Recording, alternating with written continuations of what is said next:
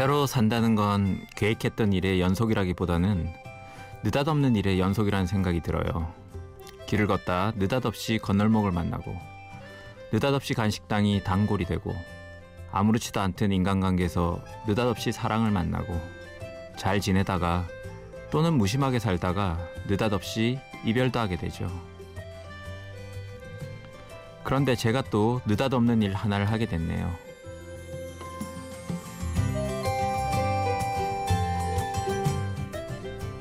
심야 라디오 DJ를 부탁해 느닷없이 DJ를 하게 된 소설가 배상민입니다.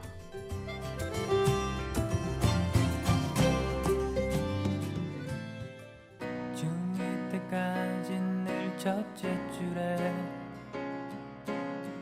겨우 160이 됐을 무렵 쓸만한 녀석들은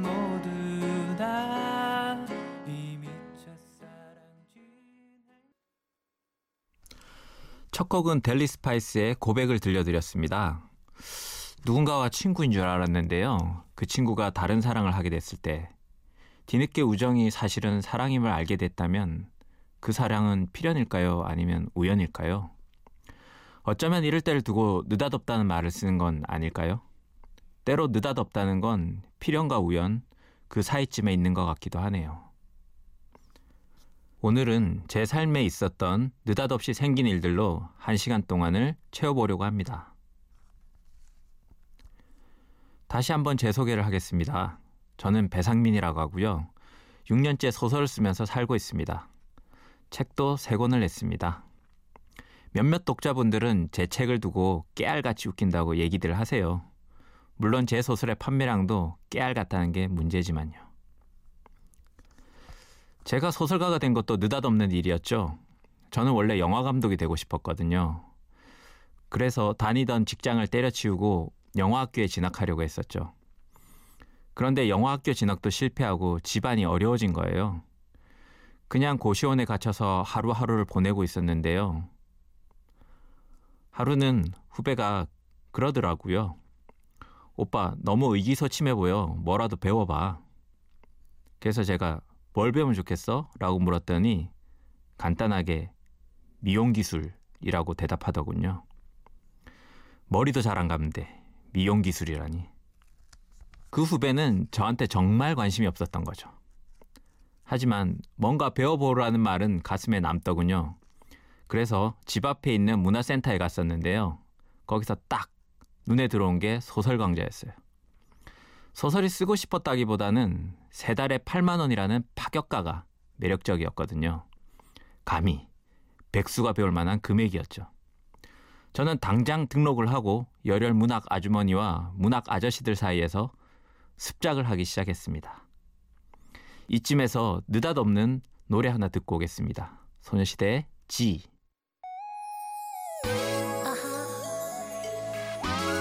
My love story. My angel and my girls. My sunshine. 새벽에 뜬금없이 웬 소녀시대 댄스곡이냐고 하실 수도 있겠네요. 하지만 저는 소녀시대 때문에 등단이라는 관문을 통과했죠. 그래서 이 노래를 들려드렸어요. 제가 등단한 작품은 조공 원정대라는 단편 소설이었어요. 방금 들으셨던 지가 가사가 이 소설에 실려 있기도 하죠. 요즘도 그렇지만 아이돌 그룹에게 직접 선물을 전달하는 게 유행이었잖아요. 그걸 조공이라고 하고 선물을 전달하러 가는 사람들을 조공 원정, 원정대라고 했죠.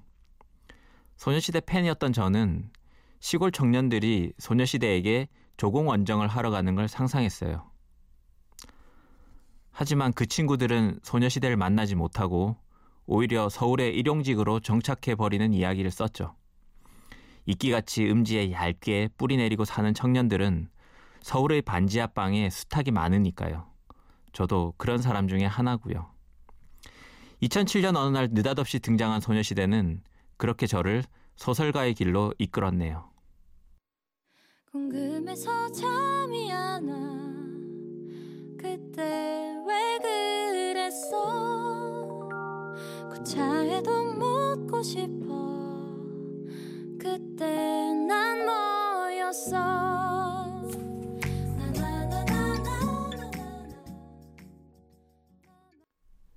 배가연이죠. 이럴 거면 그러지 말지. 저는 이 노래를 들을 때마다 짝사랑에 귀엽게 흔들렸던 여학생의 마음이 만져지는 것 같네요. 저는 안양예고에서 일주일에 한 번 아이들에게 이야기를 가르칩니다. 1, 2, 3학년 하루에 9시간을 가르치니 밤에 오면 술이라도 한 잔 하고 자야 잠이 올 정도로 피곤하죠. 제가 안양예고에서 아이들을 가르친다고 하면 예쁜 애들 많이 봐서 좋겠다고들 합니다. 그러면 저는 정색을 하죠. 제가 가르치는 애들은 연기과가 아니라 영화과라고. 그 친구들은 무대나 카메라 앞에 쓰고 싶은 아이들이 아니라 카메라 뒤에 서고 싶은 아이들이에요. 본의 아니게 정말 사심 없이 가르치고 있습니다. 뭐 정이 들면 예쁘다기보다는 귀여워지죠. 사실 제가 안양예고에서 아이들을 가르치게 된 건 우연이었어요. 몇 해 전 새해에 갑자기 같이 습작하던 선배의 안부가 궁금했거든요. 그래서 문득 전화를 해서 안부를 물었고 이런저런 이야기 끝에 제가 회사를 간두고 백수로 있다는 걸 전했는데요. 그랬더니 얼마 안 있어서 다시 그 선배한테 전화가 온 거예요. 야, 나 안양예고 강사를 관두려고 하거든? 너 관심 있으면 맡아볼래? 누구에게 맡길까 생각하다가 얼마 전에 저랑 통화한 게 생각나서 전화했다고 하더군요. 제 인격에 무슨 선생인가 싶다가도 한 푼이 아쉽던 시절이라 냉큼 한다고 했죠. 그게 벌써 5년째고 이제는 대학에 들어간 아이들이 술 한잔 하자면서 찾아오게 됐어요. 고마운 인연을 그 선배분이 맺어준 거죠. 혹시 느닷없이 생각나는 분이 있다면 지금이라도 전화를 걸어서 안부를 물어보세요. 그분이 행운을 가져다 줄 수도 있잖아요. 물론 보험에 가입하라거나 옥장판 구입하라는 이야기를 들을 수도 있지만 노래 듣고 올게요. 이지나 시가나 천천히 그리고 패닉의 UFO 시간아 천천히. 천천히. 천천히. 천천히. 천천히 가주겠니? 시간아 천천히. 천천히. 천천히. 천천히. 천천히 어느 날 밤 이상한 소리에 창을 열어 하늘을 보니 수많은 달들이 하늘을 뒤덮고 있었다. 어느새 곁에 다가온 할머니가 내 손을 잡으며 속삭이듯 내게 말했다. 그들이 돌아왔다고.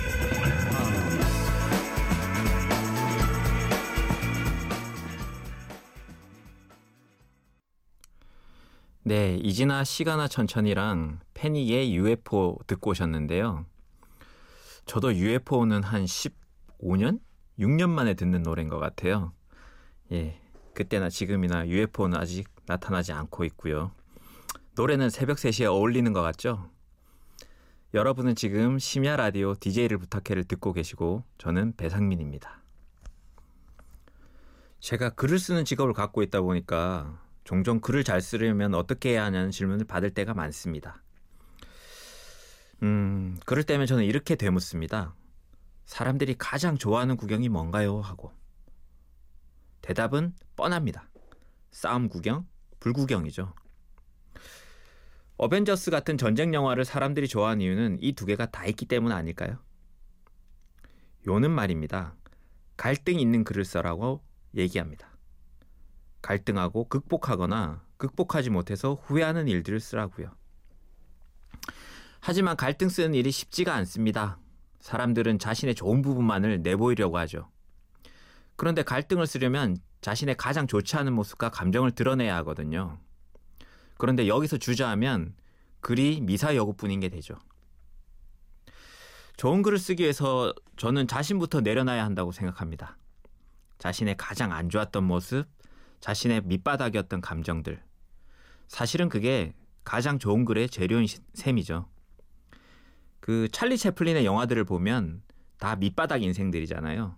하지만 찰리 채플린이 최고의 코미디언이 된 건 그 밑바닥의 인생의 사실들을 묘사했기 때문이 아닐까요? 그러니까 여러분, 이 새벽에 대체 왜 안 자고 있는지 모르겠는 한밤중에 벅벅 기고 있는 여러분. 여러분이야말로 좋은 작가가 될 수 있는 재료들을 듬뿍 가지고 있습니다. 자, 좋은 글을 쓰고 싶다면 우선 이불을 뒤집어 쓰세요. 그리고 이불 킥을 하고 싶었던 순간을 떠올리세요. 그 순간을 떠올리자마자 실제로 이불 킥을 날렸다면 이제 그걸 쓰시면 됩니다. 쉽죠? 네, 이제 노래 듣고 오겠습니다. 공일오비의 수필과 자동차 그리고 삐삐밴드의 빠삐용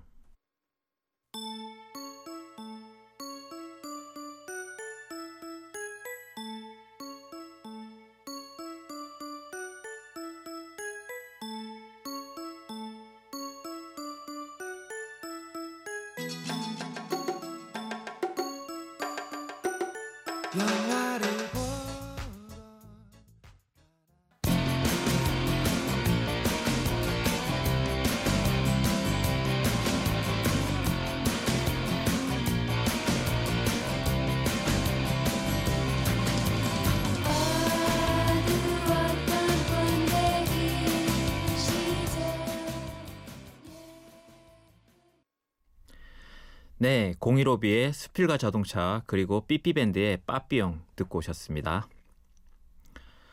음, 저에게는 대학 시절에 가장 친했던 친구가 한 명 있었습니다.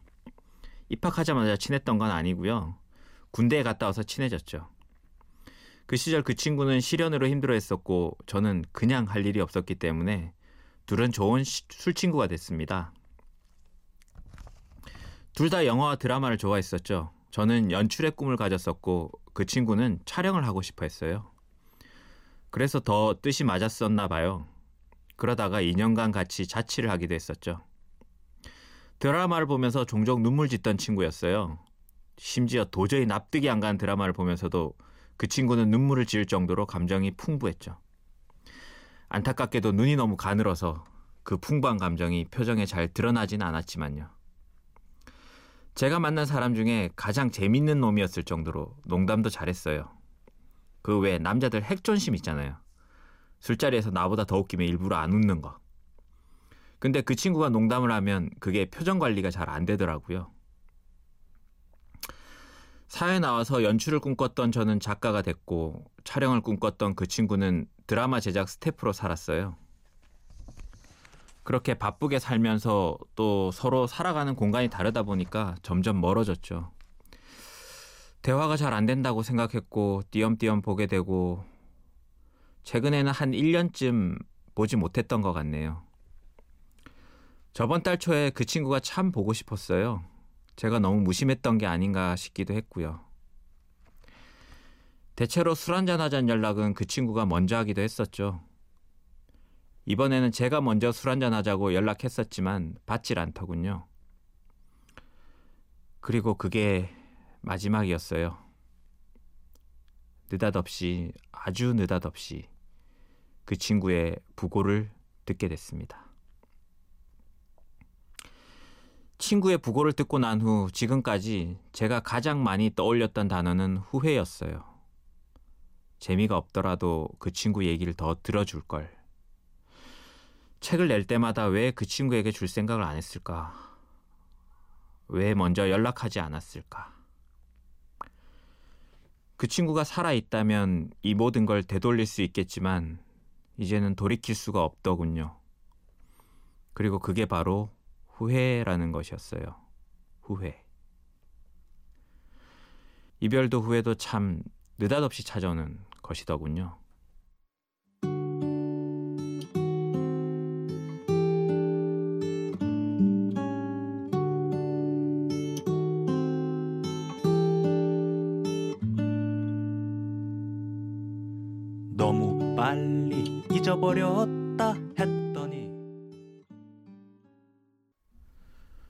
장기하와 얼굴들의 그때 그 노래 들었습니다. 처음에 느닷없다는 건 필연과 우연 사이쯤에 있는 것이라고 말씀드렸었는데요. 곰곰이 생각해보면 느닷없다는 것은 제가 해왔던 행동들이 모여서 예측하지 못한 상황에 그 모습을 드러내는 것이 아닌가 싶기도 해요. 제가 소설가가 된 것도 그래요. 저는 어렸을 때부터 영화든 소설이든 이야기를 너무나 좋아했기 때문에 백수가 됐을 때 소설 쓸 생각을 했고 결국은 소설가가 됐는지도 모르죠. 또 소녀시대를 좋아했기 때문에 조공이 뭔지, 조공 원정대가 뭔지도 알게 됐죠. 조공을 바치는데 성공한 이들의 인증샷을 보면서 나도 소녀시대를 만나고 싶다는 생각을 했었으니까요. 결국 그 생각이 뜬금없이 소설가 만나면서 제 등단작이 나왔죠. 그러니까 느닷없다는 것은 어쩌면 간절히 바라고 있었는데 불쑥 모습을 드러낸 희망의 한 형태가 아닐까요? 반대인 경우도 있어요. 제가 그 친구와 소원해졌을 때 그 관계를 되돌리려고 노력했다면 그래서 그 친구의 인생 행로가 조금이라도 틀어졌다면 찰나의 순간에 찾아왔을 사고를 피할 수도 있었을지 모르죠. 조그마한 몸짓이 엄청난 반향을 불러일으킨다는 나비 효과처럼 저와의 작은 만남이 그 친구에게 찾아온 엄청난 운명의 시간을 흐트러뜨렸을 수도 있으니까요. 그러니까 느닷없다는 것은 어쩌면 어떤 암시가 있었는데 무시해버렸을 때 찾아오는 후회일 수도 있죠. 그리고 느닷없다는 것은 그 수많은 암시와 희망이 뒤섞인 인연의 매듭일 수도 있어요. 제가 소설을 썼기 때문에 저를 안양예고에 소개시켜준 선배를 만났고 그 인연으로 안양예고 아이들을 만났죠. 느닷없다는 것은 끊임없이 우연과 필연의 교차로 위에 서야 하는 우리의 삶 그 자체 아닐까요?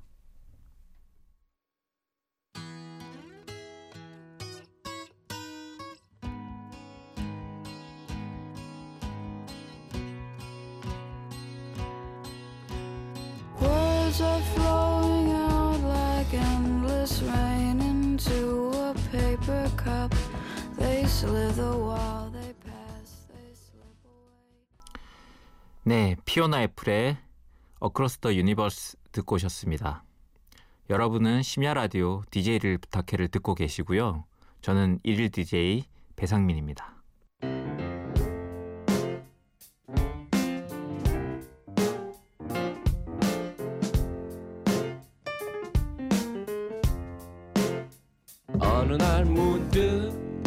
따뜻한 바람이 네가 보낸 걸까? 네 냄새가 나 참 향기롭다. 참 오랜만이다. 보고 싶다.